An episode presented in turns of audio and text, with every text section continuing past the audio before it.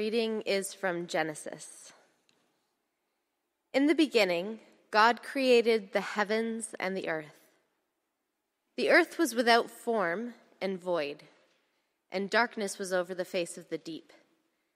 And the Spirit of God was hovering over the face of the waters. And God said, Let there be light. And there was light. And God saw that the light was good. And God separated the light from the darkness. God called the light day, and the darkness he called night. And there was evening, and there was morning, the first day. And God said, Let there be an expanse in the midst of the waters, and let it separate the waters from the waters. And God made the expanse and separated the waters that were under the expanse from the waters that were above the expanse. And it was so. And God called the expanse heaven. And there was evening, and there was morning the second day. Then God said, Let us make humankind in our image, after our likeness, and let them have dominion over the fish of the sea, and over the birds of the heavens, and over the livestock, and over all the earth and over every creeping thing that creeps on the earth. So God created humankind in his own image. In the image of God, he created them. Male and female, he created them. And God blessed them. And God said to them, Be fruitful and multiply, and fill the earth and subdue it, and have dominion over the fish of the sea, and over the birds of the heavens, and over every living thing that moves on the earth. And God saw everything that he had made, and behold, it was very good. And there was evening and there was morning, the sixth day. Thus the heavens and the earth were finished, and all the host of them. And on the seventh day, God finished his work that he had done, and he rested on the seventh day from all his work that he had done. So God blessed the seventh day and made it holy, because on it God rested from all the work that he had done in creation. The word of the Lord. Thanks be to God. Let's stand as James reads for us our gospel reading. The Lord be with you. The Holy Gospel according to St. Matthew in the third chapter, beginning at the 13th verse. Then Jesus came from Galilee to the Jordan to John to be baptized by him. John would have prevented him, saying, I need to be baptized by you, and do you come to me? But Jesus answered him, Let it be so now, for thus it is fitting for us to fulfill all righteousness. Then he consented. And when Jesus was baptized, immediately he went up from the water, and behold, the heavens were opened to him, and he saw the Spirit of God descending like a dove and coming to rest on him. And behold, a voice from heaven said, This is my beloved Son, with whom I am well pleased. This is the gospel of Christ.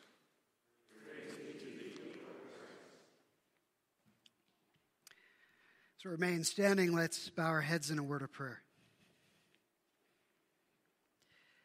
Heavenly Father, we acknowledge and thank you for your presence in our midst.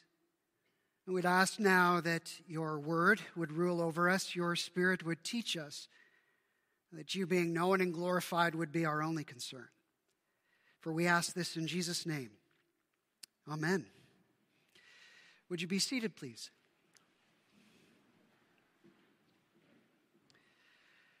March 2020. A two week circuit breaker lockdown was announced. Flatten the curve, we were told. Churches were shuttered. Providentially, we quickly pivoted to live streaming worship. Implications weren't given much thought, just a temporary measure to get us through these two weeks. But it wasn't temporary. It became our norm. For over two years, embodied life as church has been disrupted. Instead, we've been formed by virtual ways of gathering. As a result, worship became all the more individualistic. I began to get emails. Why'd you play that song? I don't know that song. I want more traditional music. The preacher didn't affirm my beliefs about this or that subject. I'm horrified. He's a heretic. Now, such things would not have been articulated had we been together. I mean, I might not know that song, but the woman beside me who's singing her heart out invites me to worship along with her. I may be horrified by the theology of the sermon, but I look around and no one else is. And so maybe the lack of orthodoxy doesn't exist in the preacher, but perhaps in me. Worship became all the more consumeristic. All of a sudden, we got windows into churches across the globe. Suggestions came pouring in of how we could make things better. I'm all for removing distractions so we can focus on Jesus alone, but resisted the controlled professional pre record. Live stream should not be a replacement for what we were made for embodied community. Now, first, live stream church was rather novel, and then reality set in. Lockdown was particularly difficult for young families. Home life wasn't conducive to a concentrated time of worship.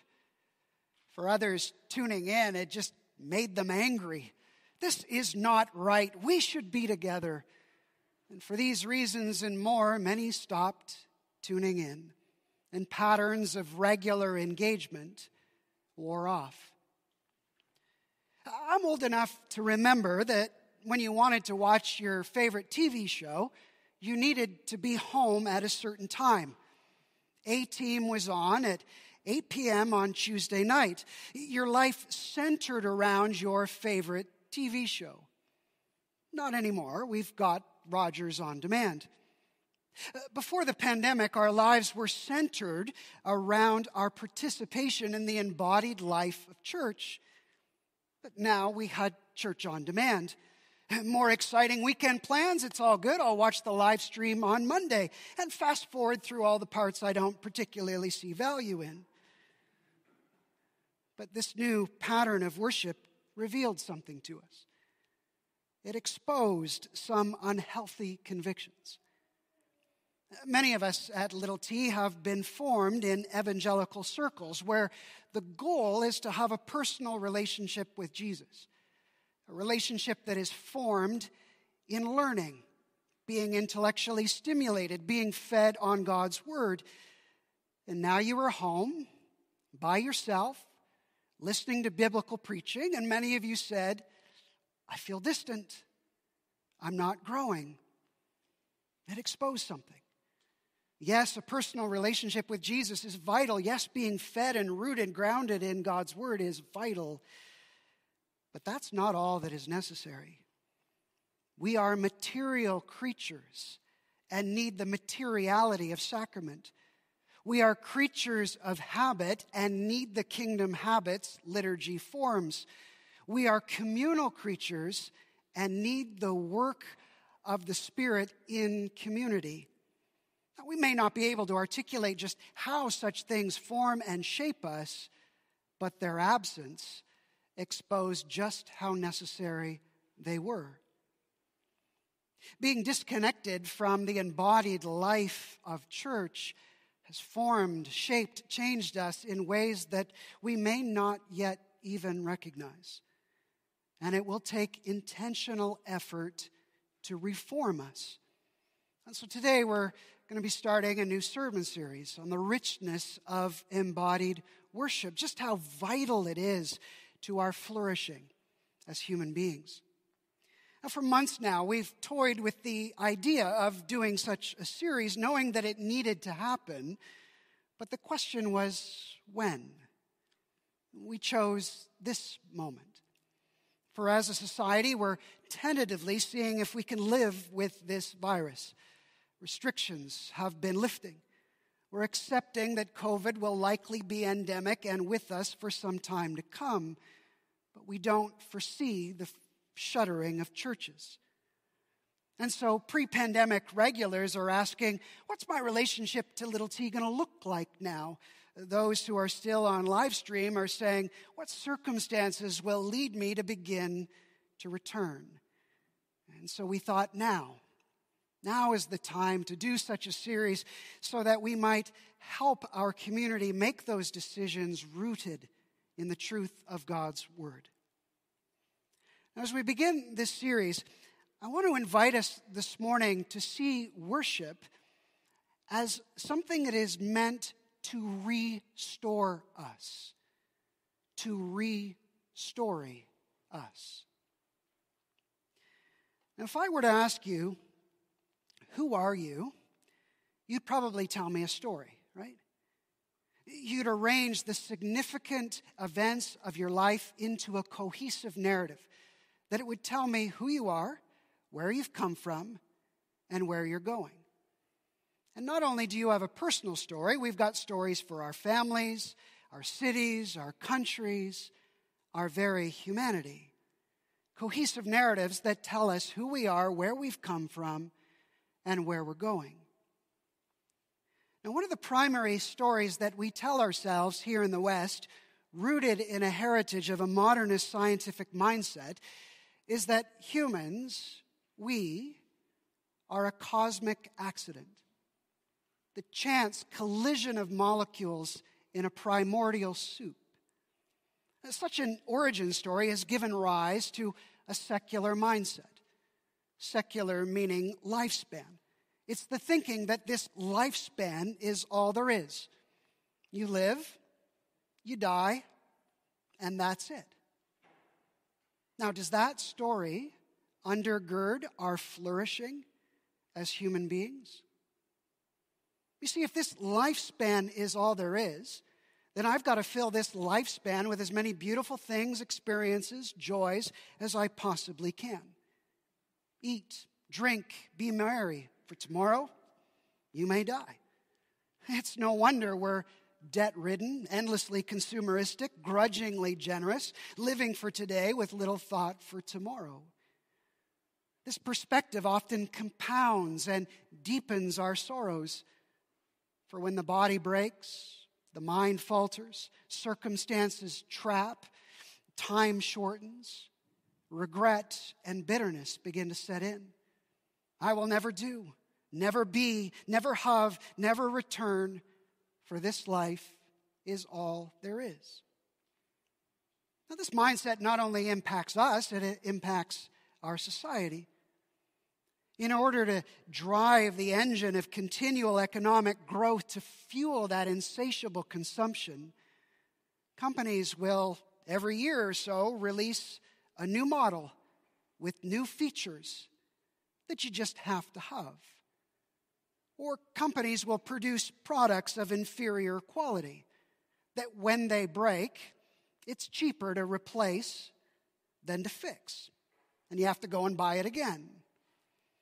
But this forms a pattern in us of a throwaway culture. It doesn't just apply to stuff, it applies to relationships. When the going gets tough, we bail or get bailed on. We throw away or get thrown away. Why? Because life's too short to deal with you. Life's too short to spend one more unhappy moment in this relationship. Because this life is all there is. When companies sell you their products, they're not just selling you stuff, they're selling you an identity. Buy this, drive that, wear this, and you'll be strong confident, powerful, sexy, in control, forming in us the belief that we define ourselves by our individual consumer choices. I am what I say I am. I am what I have, resulting in a transient, fragile sense of self. In this worldview, sociologists often reflect on the rise of FOMO, the fear of missing out, a fear that is compounded by social media, where we can fashion for ourselves online a, a life to be envied, a life to be desired, where we can compare ourselves with hundreds, if not thousands of others, and someone is always doing something much more satisfying, much more pleasurable, much more interesting than we are right now, and so we're missing out. And with more and more of our lives online, heads buried in phones, inhabiting virtual worlds, as James Smith puts it, clicking our way through the environment, constantly updating our status, checking in on others, fixated on our feed, documenting our likes for others to see, we're slowly, covertly incorporated into a body politic with its own vision of human flourishing. Shallow connections for instant self gratification and self congratulation. This is the fruit of the story we tell ourselves. We're a cosmic accident, and this life is all there is. But you might say, uh, I don't believe that story. Well, you might not, but you live in a world that does. Its habits have become your habits. Its goals have become your goals. Its loves have become your loves. Its fears have become your fears. We're being indoctrinated by the shows we watch, the magazines we read, the websites we frequent. Embodied worship is meant to restore us, to restory us, to immerse us in a different narrative of who we are, where we've come from, and where we're going. A story that is meant to support our full flourishing as human beings. Now, the biblical story that we are invited to take our place in comes from that Genesis reading that Brielle read for us. And it begins with the words, In the beginning, God created the heavens and the earth. Now, very often when we come to those opening verses of Genesis, we push how questions at it. How did God create? And how does this jive with, with evolution, with the Big Bang? But Genesis has more important questions to answer. Not how questions, but why questions. Much more interesting questions. Like, why were we created? Now, we don't take our place until day six. We're gloriously made in God's image. We hear words declared over us, very good. And then we're given a task, a purpose, to have dominion over creation. Now, grievously, that word dominion has been disastrously misused as justification for our exploitation of creation to fuel our insatiable consumption. But dominion means to rule in God's stead, to be God's representative. Genesis 1 is telling us who we are, gloriously made in God's image. And Genesis 1 tells us our purpose to reflect God's image and to enact God's good, loving care for his creation. Now, that identity, that purpose, is not given to us in an owner's manual, it's given to us in a song. Genesis 1 is a song with repeated phrases and refrains a song of beauty, of pace, of rhythm. In C.S. Lewis's first book in his Narnia series, The Magician's Nephew, he reflects on this truth. The children, Diggory and Polly, are transported into the land of Narnia at its creation. They're there to witness its making. And there is Aslan, the lion, the God, the Jesus figure who begins to sing. And as he sings, creation takes shape. And as creation takes shape, it begins to sing along with Aslan that same song. We were made out of the beauty of song, made to sing that song, to keep pace with the rhythms of God's story. Now, what is that rhythm? Well, let, let me get at it with a question when does your day start? I might say, well, it starts when the alarm rings, when the baby cries, when the sun rises. In other words, your day starts when you wake. Your day starts with your activity. But did you hear one of the refrains of the song of creation? It was evening. It was morning the first day. It was evening. It was morning the second day. It was evening. It was morning the sixth day. See, for the Hebrew rooted in the biblical story, the day began not with the morning, but with the evening. The day began not with activity, but with sleep. Eugene Peterson, in his book Answering God, writes this We begin our lives asleep in the womb, formed by another. Passive in the darkness we were made when we finally venture into daylight action, we're not done with the passivities of sleep. Though gradually our daylight hours lengthen, we never arrive at a condition where we're beyond sleep, self sufficient, in 24 hour control. Going to sleep is biological necessity. It can also be an act of faith. Even though it is decreed in our bodies that we return to sleep, it is never easy we want to stay in control. But when we open our eyes, the day is half over. While we were sleeping, God has been working. We wake into a world in which God's word has been making aspens and salamanders and puppies. We open our eyes and see what he has brought out of the darkness light and life to enter into the rhythm of God's story means our day doesn't begin with our activity, but with sleep. You see, placing the, the emphasis on our activity conjures up the conviction that I am God, that all depends on me. And how will the right things happen at the right time if I'm not pushing and pulling and watching and worrying and texting and calling? No, no, the day begins with sleep with an affirmation God is God and I am not. God is good and in control, and I can sleep. And I wake not to self sufficient activity. I wake not to passivity. I wake to dependent activity.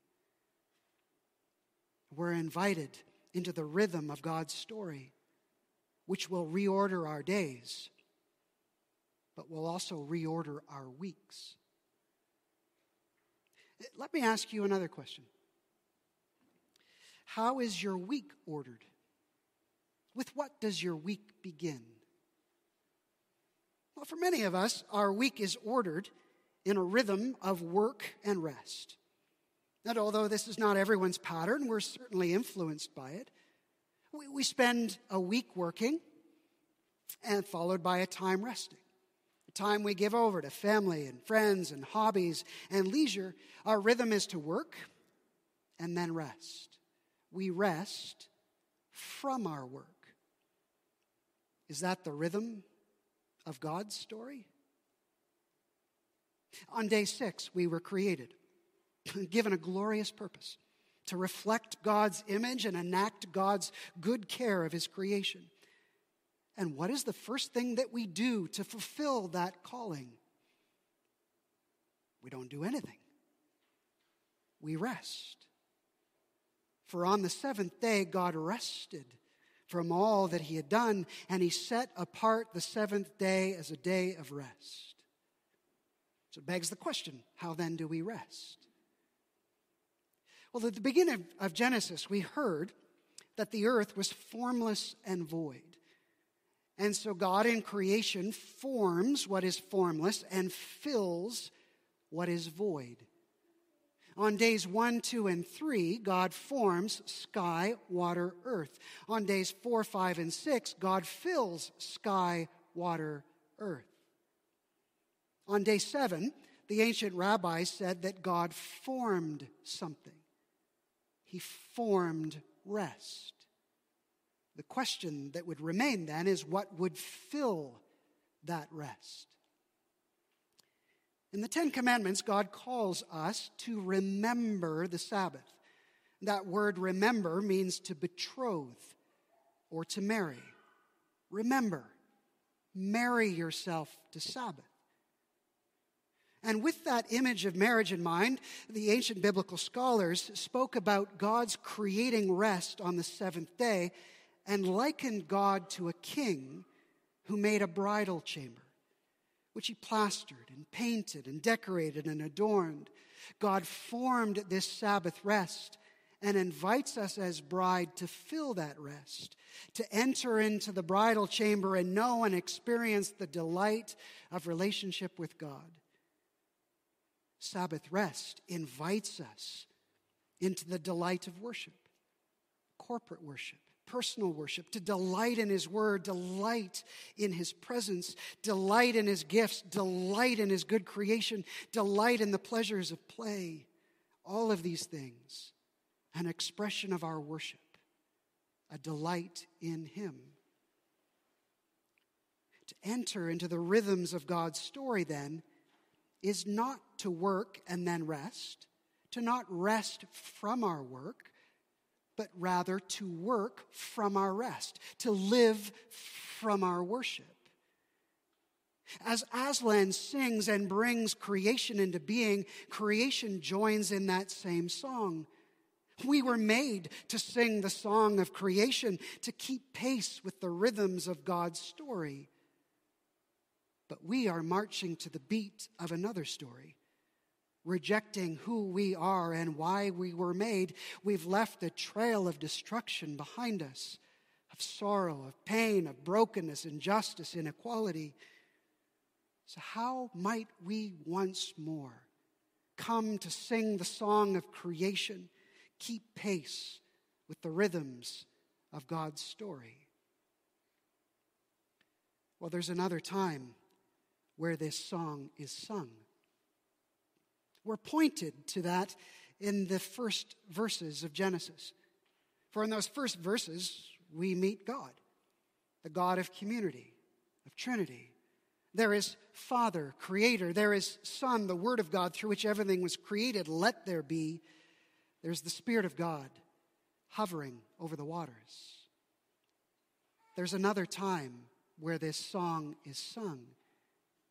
At Jesus' baptism, Jesus, the Word of God, comes up out of the waters of baptism. The Spirit descends and flutters, hovers like a bird. And that's what the Genesis verb hovered is fluttered like a bird over the waters. And the verse, the voice of God the Father speaks over Jesus. This is my Son, the beloved, the one I delight in. We're being shown nothing less than the reality that God is about new creation and Jesus, restoring humanity to sing once more in tune, keeping pace with the rhythms of God's story. Our worship then is to be rightly focused on Jesus, the one who restores us, who restores us.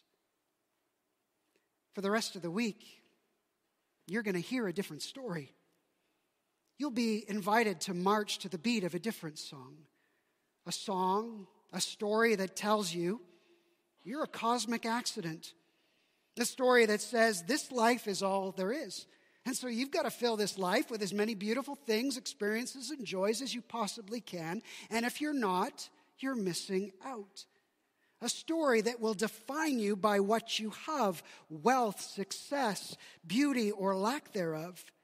A story that will seek to make its goals your goals, its loves your loves, its habits your habits, its fears your fears. And our worship is meant to restore us to restore us. To know that no matter what others say of us, no matter what we tell ourselves, we are created gloriously in God's image, and in Jesus we are loved and delighted in. We are formed in worship to make Jesus' story our story, his goals our goals, his loves our loves, his future our future. This restoring. Restoring work is something that we do together in community as we support one another in singing that song, matching the pace, the rhythm of God's story.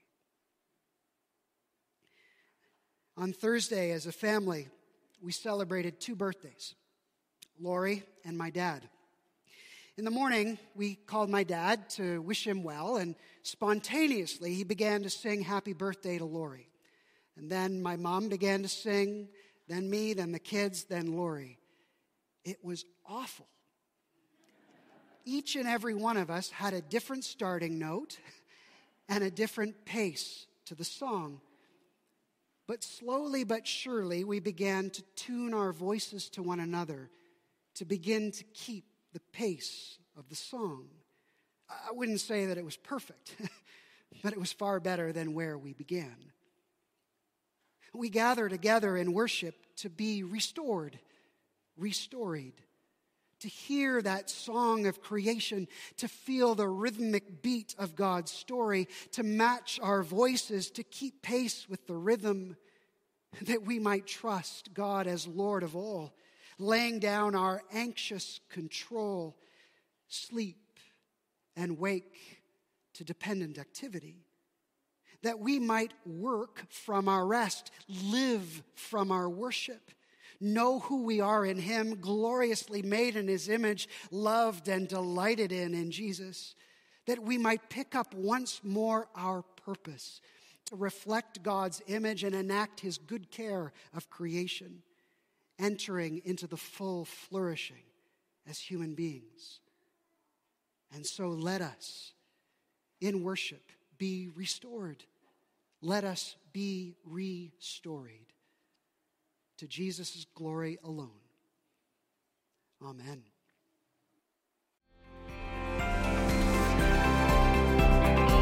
You've just listened to a podcast from Little Trinity Church in Toronto.